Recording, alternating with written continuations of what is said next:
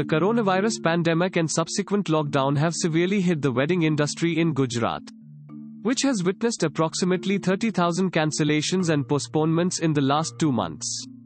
At least 30,000 weddings planned across the state have been called off or postponed in the last two months. In light of the ongoing health crisis, said a spokesperson of Hotel and Restaurant Association Abhijit Deshmukh.